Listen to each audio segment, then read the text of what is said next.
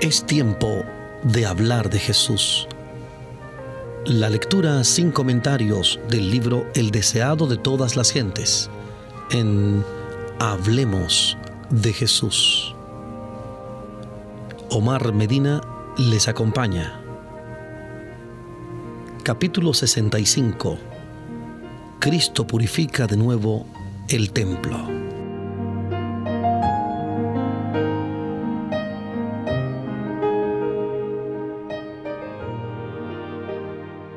Al comenzar su ministerio, Cristo había echado del templo a los que lo contaminaban con su oficio profano, y su porte severo y semejante al de Dios había infundido terror al corazón de los maquinadores traficantes. Al final de su misión vino de nuevo al templo y lo halló tan profanado como antes. El estado de cosas era peor aún que entonces. El atrio exterior del templo parecía un amplio corral de ganado con los gritos de los animales y el ruido metálico de las monedas, se mezclaba el clamor de los airados altercados de los traficantes, y en medio de ellos se oían las voces de los hombres ocupados en los sagrados oficios. Los mismos dignatarios del templo se ocupaban en comprar y vender y en cambiar dinero. Estaban tan completamente dominados por su afán de lucrar que a la vista de Dios no eran mejores que los ladrones. Los sacerdotes y gobernantes consideraban liviana cosa la solemnidad de la obra que debían hacer. En cada Pascua y fiesta de las cabañas se mataban miles de animales y los sacerdotes recogían la sangre y la derramaban sobre el altar. Los judíos se habían familiarizado con el ofrecimiento de la sangre hasta perder casi de vista el hecho de que era el pecado el que hacía necesario todo este derramamiento de sangre de animales. No discernían que prefiguraba la sangre del amado Hijo de Dios, que había de ser derramada sobre la vida del mundo y que por el ofrecimiento de los sacrificios los hombres habían de ser dirigidos al Redentor crucificado. Jesús miró las inocentes víctimas de los sacrificios y vio cómo los judíos habían convertido estas grandes convocaciones en escenas de derramamiento de sangre y crueldad. En lugar de sentir humilde arrepentimiento del pecado, había multiplicado los sacrificios de animales, como si Dios pudiera ser honrado por un servicio que no nacía del corazón. Los sacerdotes y gobernantes habían endurecido sus corazones con el egoísmo y la avaricia. Habían convertido en medios de ganancia los mismos símbolos que señalaban al Cordero de Dios. Así se había destruido en gran medida a los ojos del pueblo la santidad del ritual de los sacrificios esto despertó la indignación de Jesús. Él sabía que su sangre, que pronto había de ser derramada por los pecados del mundo, no sería más apreciada por los sacerdotes y ancianos que la sangre de los animales que ellos vertían constantemente. Cristo había hablado contra estas prácticas mediante los profetas. Samuel había dicho, ¿tiene Jehová tanto contentamiento con los holocaustos y víctimas como en obedecer a las palabras de Jehová? Ciertamente el obedecer es mejor que los sacrificios y el prestar atención que el cebo de los carneros. E Isaías, al ver en visión profética la apostasía de los judíos, se dirigió a ellos como si fuesen gobernantes de Sodoma y Gomorra. Príncipes de Sodoma, oigan la palabra de Jehová. Escuchen la ley de nuestro Dios, pueblo de Gomorra. ¿Para qué a mí, dice Jehová, la multitud de sus sacrificios? Harto estoy de holocaustos de carneros y de cebo de animales gruesos. No quiero sangre de bueyes, ni de ovejas, ni de machos cabríos. ¿Quién demandó esto de sus manos cuando vinieron a presentarse delante de mí para hollar mis atrios? Laven, limpien, quiten la iniquidad de sus obras de ante mis ojos, dejen de hacer lo malo, aprendan a hacer el bien, busquen juicio, restituyan al agraviado, oigan en derecho al huérfano, amparen a la viuda. Estas declaraciones de 1 de Samuel 15, 22 e Isaías 1, 10 al 12 y 16 y 17. 1 de Samuel 15, 22, E Isaías capítulo 1, los versículos 10 al 12, 16 y 17. El mismo que había dado estas profecías repetía ahora por última vez la amonestación. En cumplimiento de la profecía, el pueblo había proclamado rey de Israel a Jesús. Él había recibido su homenaje y aceptado el título de rey. Debía entrar como tal. Sabía que serían vanos sus esfuerzos por reformar un sacerdocio corrompido. No obstante, su obra debía hacerse, debía darse a un pueblo incrédulo la evidencia de su misión divina. De nuevo la mirada penetrante de Jesús recorrió los profanados atrios del templo. Todos los ojos se fijaron en él. Los sacerdotes y gobernantes, los fariseos y gentiles, miraron con asombro y temor reverente al que estaba delante de ellos con la majestad del Rey del cielo. La divinidad fulguraba a través de la humanidad, invistiendo a Cristo con una dignidad y gloria que nunca antes había manifestado.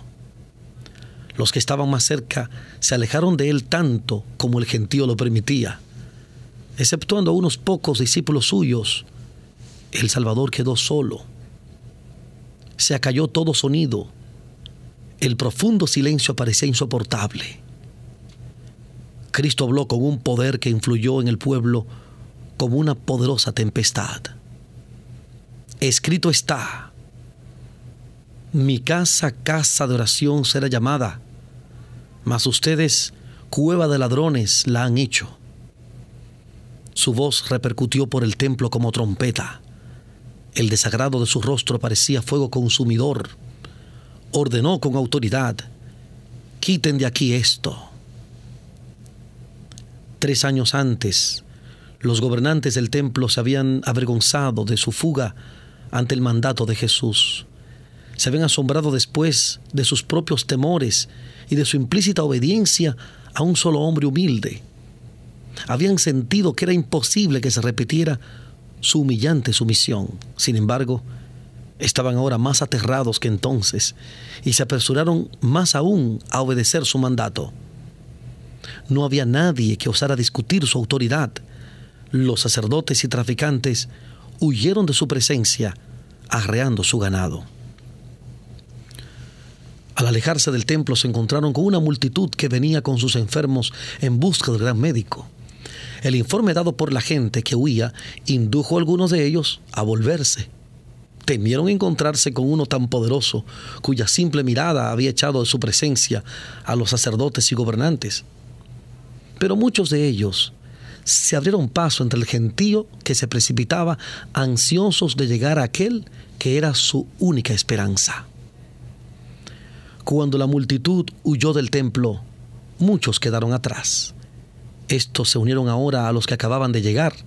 De nuevo se llenaron los atrios del templo de enfermos e inválidos. Y una vez más Jesús los atendió. Después de un rato, los sacerdotes y gobernantes se atrevieron a volver al templo. Cuando el pánico hubo pasado, lo sobrecogió la ansiedad de saber cuál sería el siguiente paso de Jesús. Esperaban que tomara el trono de David. Volviendo quedamente al templo, oyeron las voces de hombres, mujeres y niños que alababan a Dios. Al entrar quedaron estupefactos ante la maravillosa escena Vieron sanos a los enfermos, con vista a los ciegos, con oído a los sordos y a los tullidos saltando de alegría. Los niños eran los primeros en regocijarse. Jesús había sanado sus enfermedades, los había estrechado en sus brazos, había recibido sus besos de agradecido afecto y algunos de ellos se habían dormido sobre su pecho mientras él enseñaba a la gente.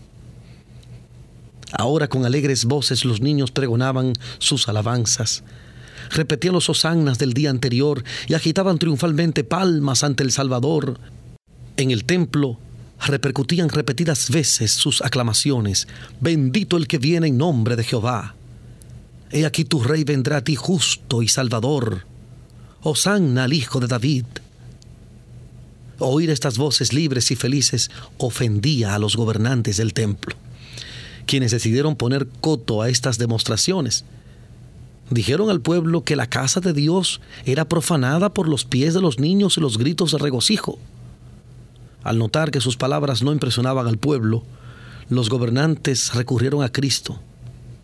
¿Oyes lo que estos dicen? Y Jesús les dice, ¿sí? ¿Nunca leyeron de la boca de los niñitos y de los que maman, perfeccionaste la alabanza? La profecía había predicho que Cristo sería proclamado rey, y esa predicción debía cumplirse. Los sacerdotes y gobernantes de Israel rehusaron proclamar su gloria, y Dios indujo a los niños a ser sus testigos.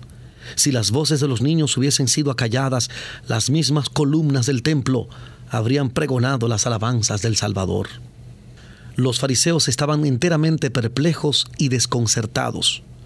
Uno a quien no podían intimidar ejercía el mando. Jesús había señalado su posición como guardián del templo.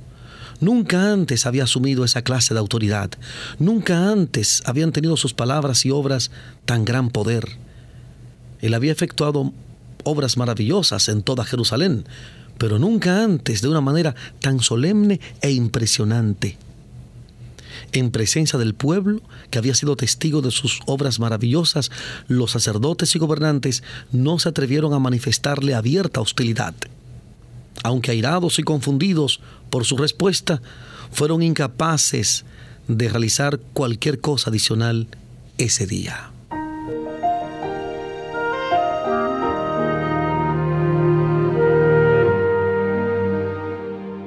Estamos presentando la lectura sin comentarios del capítulo 65 del libro El deseado de todas las gentes. Capítulo 65. Cristo purifica de nuevo el templo. En Hablemos de Jesús. A la mañana siguiente, el Sanedrín consideró de nuevo qué conducta debía adoptar para con Jesús. Tres años antes, habían exigido una señal de su carácter mesiánico. Desde aquella ocasión él había realizado obras poderosas por todo el país. Había sanado a los enfermos, alimentado milagrosamente a miles de personas, había caminado sobre las olas y aquietado el mar agitado. Había leído repetidas veces los corazones como un libro abierto. Había expulsado los demonios y resucitado muertos. Antes los gobernantes le habían pedido evidencias de su carácter de Mesías. Ahora decidieron exigirle no una señal de su autoridad, sino alguna admisión o declaración por la cual pudiera ser condenado. Yendo al templo donde estaba él enseñando, le preguntaron, ¿con qué autoridad haces esto? ¿Y quién te dio esa autoridad? Esperaban que afirmase que su autoridad procedía de Dios se proponían negar un hacer total. Pero Jesús les hizo frente con una pregunta que al parecer concernía a otro asunto e hizo depender su respuesta a ellos de que contestaran esa pregunta. El bautismo de Juan, dijo, ¿de dónde era? ¿Del cielo o de los hombres? Los sacerdotes vieron que estaban en un dilema del cual ningún sofisma los podía sacar. Si decían que el bautismo de Juan era del cielo, se pondría de manifiesto su inconsecuencia. Cristo les diría, ¿por qué entonces no creyeron en Él? Juan había testificado de Cristo. He aquí el Cordero de Dios que quita el pecado del mundo. Juan 1.29. Juan 1.29. Si los sacerdotes creían el testimonio de Juan, ¿cómo podían negar que Cristo fuese el Mesías? Si declaraban su verdadera creencia que el ministerio de Juan era de los hombres, iban a provocar una tormenta de indignación porque el pueblo creía que Juan era profeta. La multitud esperaba la decisión con intenso interés. Sabían que los sacerdotes habían profesado aceptar el ministerio de Juan y esperaban que reconocieran sin reservas que era enviado de Dios. Pero después de consultarse secretamente, los sacerdotes decidieron no comprometerse. Simulando ignorancia, dijeron hipócritamente, no sabemos ni yo les digo con qué autoridad hago esto, dijo Jesús. Los escribas, sacerdotes y gobernantes fueron reducidos todos al silencio. Desconcertados y chasqueados, permanecieron cabizbajos, sin atreverse a dirigir más preguntas a Jesús, Por su cobardía e indecisión habían perdido en gran medida el respeto del pueblo, que observaba y se divertía al ver derrotados a estos hombres orgullosos y henchidos de justicia propia. Todos los dichos y hechos de Cristo eran importantes y su influencia había de sentirse con intensidad que iría en aumento después de su crucifixión y ascensión. Muchos de los que habían aguardado ansiosamente el resultado de las preguntas de Jesús serían finalmente sus discípulos, atraídos a Él por sus palabras de aquel día lleno de acontecimientos. Nunca se desvanecería de sus mentes la escena ocurrida en el atrio del templo. El contraste entre Jesús y el sumo sacerdote mientras hablaron juntos era notable. El orgulloso dignatario del templo estaba vestido con ricas y costosas vestimentas. Sobre la cabeza tenía una tiara reluciente, su porte era majestuoso, su cabello y su larga barba estaban plateados por los años.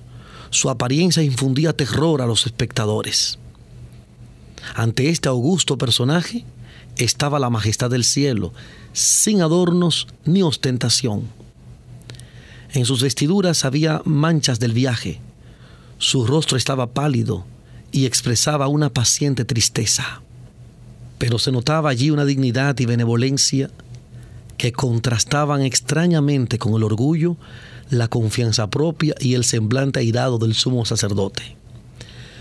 Muchos de los que oyeron las palabras y vieron los hechos de Jesús en el templo le tuvieron desde entonces por profeta de Dios. Pero mientras el sentimiento popular se inclinaba a Jesús, el odio de los sacerdotes hacia él aumentaba. La sabiduría por la cual había rehuido las trampas que le tendieran era una nueva evidencia de su divinidad y añadía Pablo a su ira. En su debate con los rabinos no era el propósito de Cristo humillar a sus contrincantes. No se alegraba en verlos en apuros tenía una importante lección que enseñar. Había mortificado a sus enemigos permitiéndoles caer en la red que le habían tendido. Al reconocer ellos su ignorancia en cuanto al carácter de Juan el Bautista, dieron a Jesús oportunidad de hablar y él aprovechó presentándoles su verdadera condición y añadiendo otras amonestaciones a las muchas ya dadas. ¿Qué les parece? dijo. Un hombre tenía dos hijos y llegando al primero le dijo, Hijo, ve hoy a trabajar en mi viña. Y respondiendo él, dijo, No quiero, mas después arrepentido fue. Y llegando al otro le dijo de la misma manera, y respondiendo él, dijo, Yo, Señor, voy, y no fue. ¿Cuál de los dos hizo la voluntad de su padre? Esta abrupta pregunta sorprendió a sus oyentes. Habían seguido de cerca la parábola y respondieron inmediatamente el primero.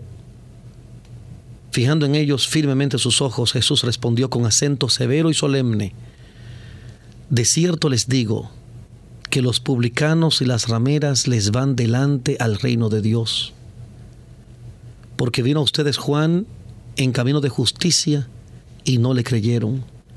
Y los publicanos y las rameras le creyeron y ustedes, viendo esto, no se arrepintieron después para creerle los sacerdotes y gobernantes no podían dar sino una respuesta correcta a la pregunta de Cristo. Y así obtuvo él su opinión en favor del primer hijo. Este representaba a los publicanos que eran despreciados y odiados por los fariseos. Los publicanos habían sido groseramente inmorales, habían sido en verdad transgresores de la ley de Dios y habían mostrado en sus vidas una resistencia absoluta a sus requerimientos.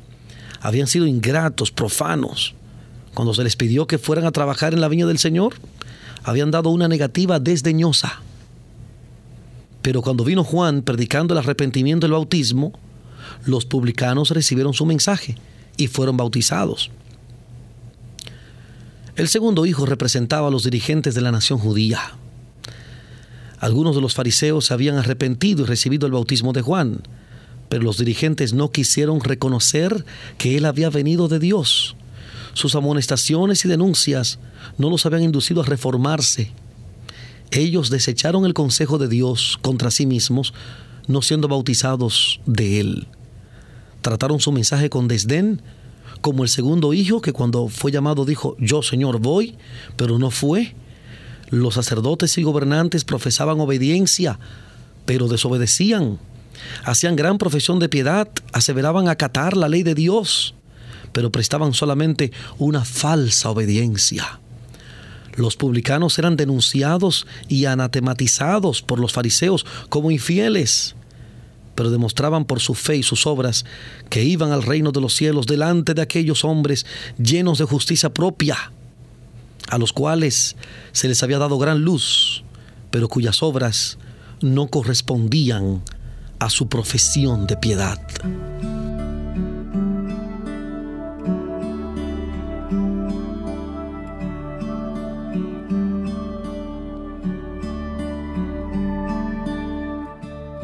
Estamos presentando la lectura sin comentarios del capítulo 65 del libro El deseado de todas las gentes. Capítulo 65. Cristo purifica de nuevo el templo. En Hablemos de Jesús.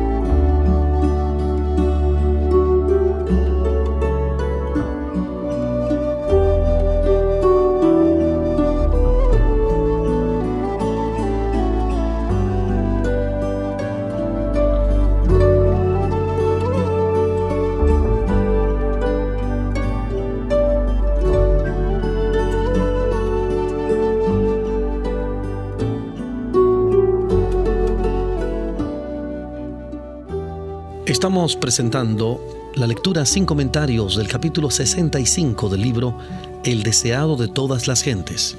Capítulo 65. Cristo purifica de nuevo el templo. Los sacerdotes y gobernantes no estaban dispuestos a soportar estas verdades escudriñadoras. Sin embargo, guardaron silencio esperando que Jesús dijese algo que pudieran usar contra él pero habían de soportar aún más. Escuchen otra parábola, dijo Cristo. Fue un hombre padre de familia el cual plantó una viña y la cercó de vallado, y cavó en ella un lagar, y edificó una torre, y la dio a renta a labradores, y se fue lejos. Y cuando se acercó el tiempo de los frutos, envió sus siervos a los labradores para que recibiesen sus frutos. Mas los labradores, tomando a los siervos, al uno hirieron y al otro mataron y al otro apedrearon.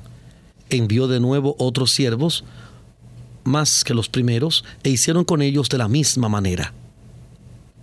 Y a la postre les envió su hijo, diciendo, Tendrán respeto a mi hijo.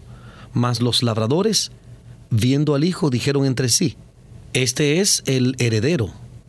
Vengan, matémosle y tomemos su heredad y tomando le echaron fuera de la viña y le mataron. Pues cuando viniera el Señor de la viña, ¿qué hará aquellos labradores? Jesús se dirigió a todos los presentes, pero los sacerdotes y gobernantes respondieron, A los malos destruirá miserablemente, dijeron, y su viña dará renta a otros labradores que le paguen el fruto a sus tiempos. Los que hablaban no habían percibido al principio la aplicación de la parábola, mas ahora vieron que había pronunciado su propia condenación. En la parábola el Señor de la viña representaba a Dios, la viña a la nación judía, el vallado la ley divina que la protegía, la torre era un símbolo del templo. El Señor de la viña había hecho todo lo necesario para su prosperidad.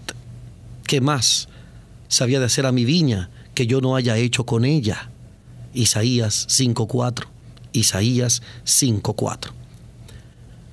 Así se representaba el infatigable cuidado de Dios por Israel. Y como los labradores debían devolver al dueño una debida proporción de los frutos de la viña, así el pueblo de Dios debía honrarle mediante una vida que correspondiese a sus sagrados privilegios. Pero, como los labradores habían matado a los siervos que el Señor les envió en busca del fruto, así los judíos habían dado muerte a los profetas a quienes Dios les enviara para llamarlos al arrepentimiento. Mensajero tras mensajero había sido muerto. Hasta aquí la aplicación de la parábola no podía confundirse y en lo que siguiera no sería menos evidente. En el amado Hijo a quien el Señor de la viña envió finalmente a sus desobedientes siervos, a quien ellos habían prendido y matado, los sacerdotes y gobernantes vieron un cuadro claro de Jesús y su suerte inminente. Ya estaban ellos maquinando la muerte de aquel a quien el Padre les había enviado como último llamamiento. En la retribución infligida a los ingratos labradores estaba pintada la sentencia de los que matarían a Cristo. Mirándolos con piedad, el Salvador continuó. Nunca leyeron en las Escrituras la piedra que desecharon los que edificaban. Esta fue hecha por cabeza de esquina por el Señor es hecho esto y es cosa maravillosa en nuestros ojos. Por tanto les digo que el reino de Dios será quitado de ustedes y será dado a gente que haga los frutos de él. Y el que cayere sobre esta piedra será quebrantado, y sobre quien ella cayere le desmenuzará. Los judíos habían repetido a menudo esta profecía en las sinagogas, aplicándola al Mesías venidero. Cristo era la piedra del ángulo de la dispensación judaica y de todo el plan de la salvación. Los edificadores judíos, los sacerdotes y gobernantes de Israel estaban rechazando ahora esta piedra fundamental. El Salvador les llamó la atención a las profecías que debían mostrarles su peligro. Por todos los medios a su alcance, procuró exponerles la naturaleza de la acción que estaban por realizar. Y sus palabras tenían otro propósito. Al hacer la pregunta, cuando viniera el Señor de la viña, ¿qué hará a aquellos labradores? Cristo se proponía que los fariseos contestaran como lo hicieron. Quería que ellos mismos se condenaran. Al no inducirlos al arrepentimiento, sus amonestaciones sellarían su sentencia. Y él deseaba que ellos vieran que se habían acarreado su propia ruina. Él quería mostrarles cuán justo era Dios al privarlos de sus privilegios nacionales cosa que ya había empezado, y terminaría no solamente con la destrucción de su templo y ciudad, sino con la dispersión de la nación.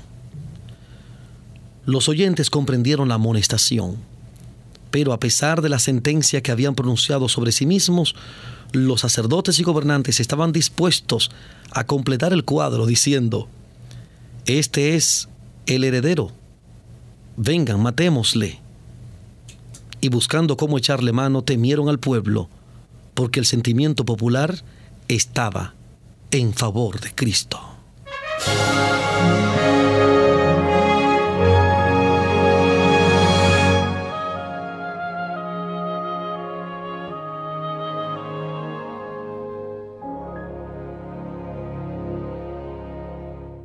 Al citar la profecía de la piedra rechazada, Cristo se refirió a un acontecimiento verídico de la historia de Israel.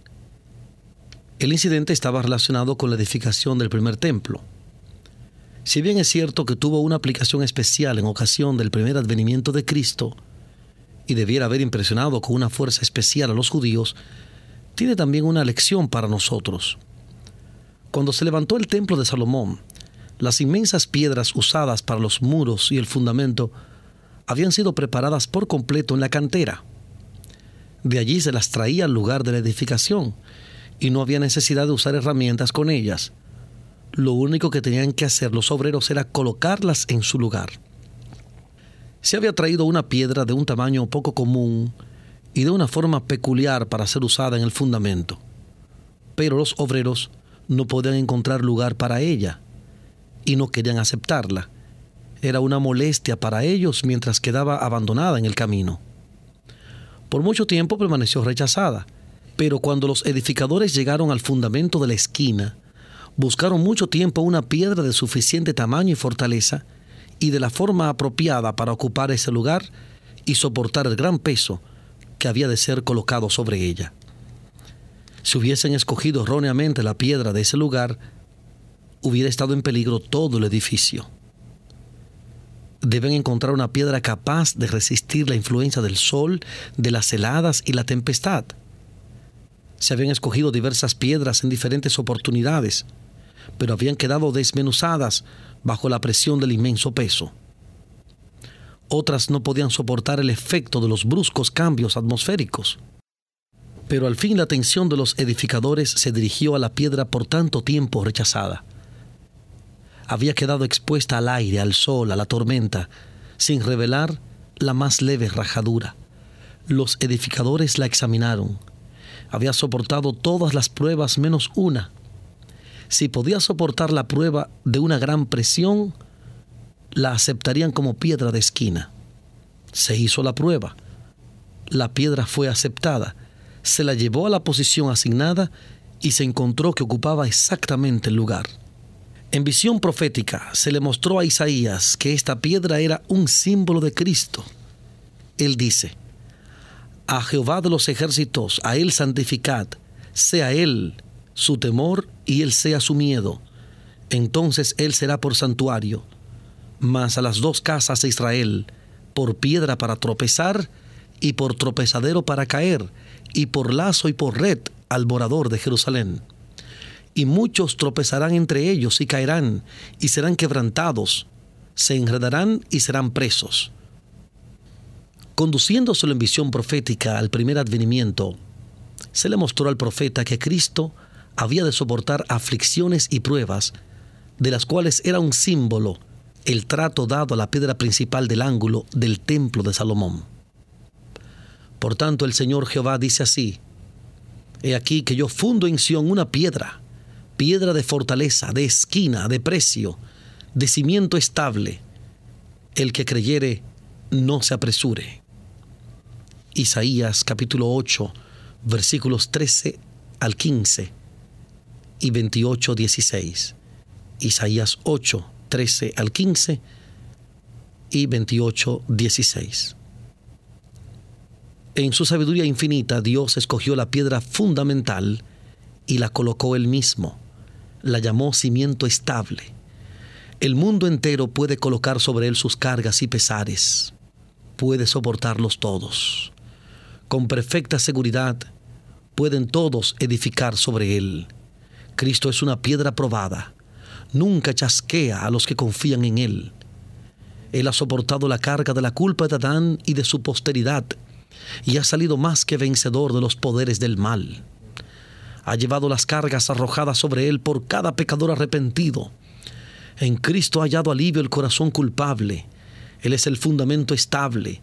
Todo el que deposita en él su confianza descansa perfectamente seguro. En la profecía de Isaías se declara que Cristo es un fundamento seguro y a la vez una piedra de tropiezo. El apóstol Pedro, escribiendo bajo la inspiración del Espíritu Santo, muestra claramente para quiénes es Cristo una piedra fundamental y para quiénes una roca de escándalo. Si empero han gustado que el Señor es benigno, al cual allegándose piedra viva, reprobada cierto de los hombres, empero elegida de Dios, preciosa, ustedes también como piedras vivas, sean edificados una casa espiritual y un sacerdocio santo, para ofrecer sacrificios espirituales agradables a Dios por Jesucristo, por lo cual también contiene la Escritura. Y aquí pongo en Sión la principal piedra del ángulo escogida, preciosa, y el que creyere en ella no será confundido. Ella pues honora a ustedes que creen, mas para los desobedientes, la piedra que los edificadores reprobaron, esta fue hecha a la cabeza del ángulo, y piedra de tropiezo y roca de escándalo, aquellos que tropiezan en la palabra, siendo desobedientes. Primera de Pedro 2, 3 al 8. Primera de Pedro 2, 3 al 8. Para todos los que creen, Cristo es el fundamento seguro. Estos son los que caen sobre la roca y son quebrantados. Así se representan la sumisión a Cristo y la fe en Él. Caer sobre la roca y ser quebrantado es abandonar nuestra justicia propia e ir a Cristo con la humildad de un niño, arrepentidos de nuestras transgresiones y creyendo en su amor perdonador.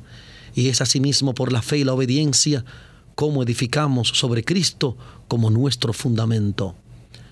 Sobre esta piedra viviente pueden edificar por igual los judíos y los gentiles es el único fundamento sobre el cual podemos edificar con seguridad. Es bastante ancho para todos y bastante fuerte para soportar el peso y la carga del mundo entero. Y por la comunión con Cristo, la piedra viviente, todos los que edifican sobre este fundamento llegan a ser piedras vivas. Muchas personas se modelan, pulen y hermosean por sus propios esfuerzos, pero no pueden llegar a ser piedras vivas porque no están en comunión con Cristo. Sin esta comunión el hombre no puede salvarse.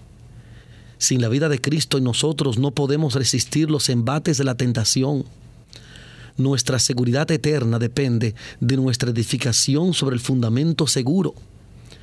Multitudes están edificando hoy sobre fundamentos que no han sido probados. Cuando caiga la lluvia, brame la tempestad y vengan las crecientes, su casa caerá porque no está fundada sobre la roca eterna, la principal piedra del ángulo, Cristo Jesús. A aquellos que tropiezan en la palabra, siendo desobedientes, Cristo es una roca de escándalo. Pero la piedra que desecharon los que edificaban, esta fue hecha por cabeza de esquina. Como la piedra rechazada, Cristo soportó en su misión terrenal el desdén y el ultraje fue despreciado y desechado entre los hombres, varón de dolores, experimentado en quebranto, fue menospreciado y no lo estimamos. Isaías 53.3. Isaías 53.3. Pero estaba cerca el tiempo en que había de ser glorificado. Por su resurrección había de ser declarado Hijo de Dios con potencia. Romanos 1.4. Romanos 1.4. En su segunda venida, habría de revelarse como Señor del cielo y de la tierra. Aquellos que estaban ahora por crucificarle tendrían que reconocer su grandeza. Ante el universo, la piedra rechazada vendría a ser cabeza del ángulo. Y sobre quien ella cayere, le desmenuzará. El pueblo que rechazó a Cristo iba a ver pronto su ciudad y su nación destruidas. Su gloria había de ser deshecha y disipada como el polvo delante del viento ¿Y qué destruyó a los judíos? Fue la roca que hubiera constituido su seguridad si hubiesen edificado sobre ella. Fue la bondad de Dios que habían despreciado, la justicia que habían menospreciado, la misericordia que habían descuidado. Los hombres se opusieron resueltamente a Dios y todo lo que hubiera sido su salvación fue su ruina. Todo lo que Dios ordenó para que vivieran les resultó causa de muerte en la crucifixión de Cristo por los judíos estaba envuelta la destrucción de Jerusalén. La sangre vertida en el Calvario fue el peso que los hundió en la ruina para este mundo y el venidero. Así será en el gran día final, cuando se pronuncie sentencia sobre los que rechazan la gracia de Dios. Cristo, su roca de escándalo, les parecerá entonces una montaña vengadora la gloria de su rostro, que es vida para los justos, será fuego consumidor para los impíos. Por causa del amor rechazado, la gracia menospreciada, el pecador será destruido. Mediante muchas ilustraciones y repetidas amonestaciones, Jesús mostró cuál sería para los judíos el resultado de rechazar al Hijo de Dios. Por estas palabras, Él se estaba dirigiendo a todos los que en cada siglo rehusan recibirle como su redentor. Cada amonestación es para ellos.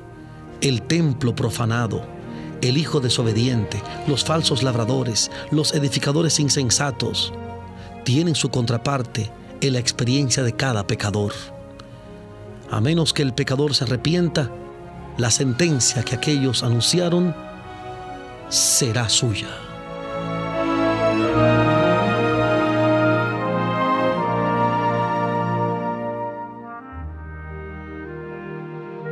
Hemos presentado la lectura sin comentarios del capítulo 65 del libro El deseado de todas las gentes.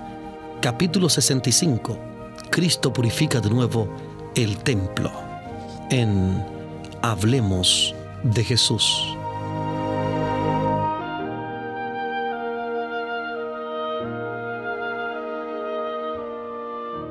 Este capítulo está basado en el Evangelio según San Mateo capítulo 21, Marcos capítulo 11 y capítulo 12, y Lucas capítulo 19 y capítulo 20. Mateo 21, Marcos 11 y 12 y Lucas 19 y 20. Omar Medina les agradece la fina gentileza de la atención dispensada en Hablemos de Jesús. Que Dios les bendiga.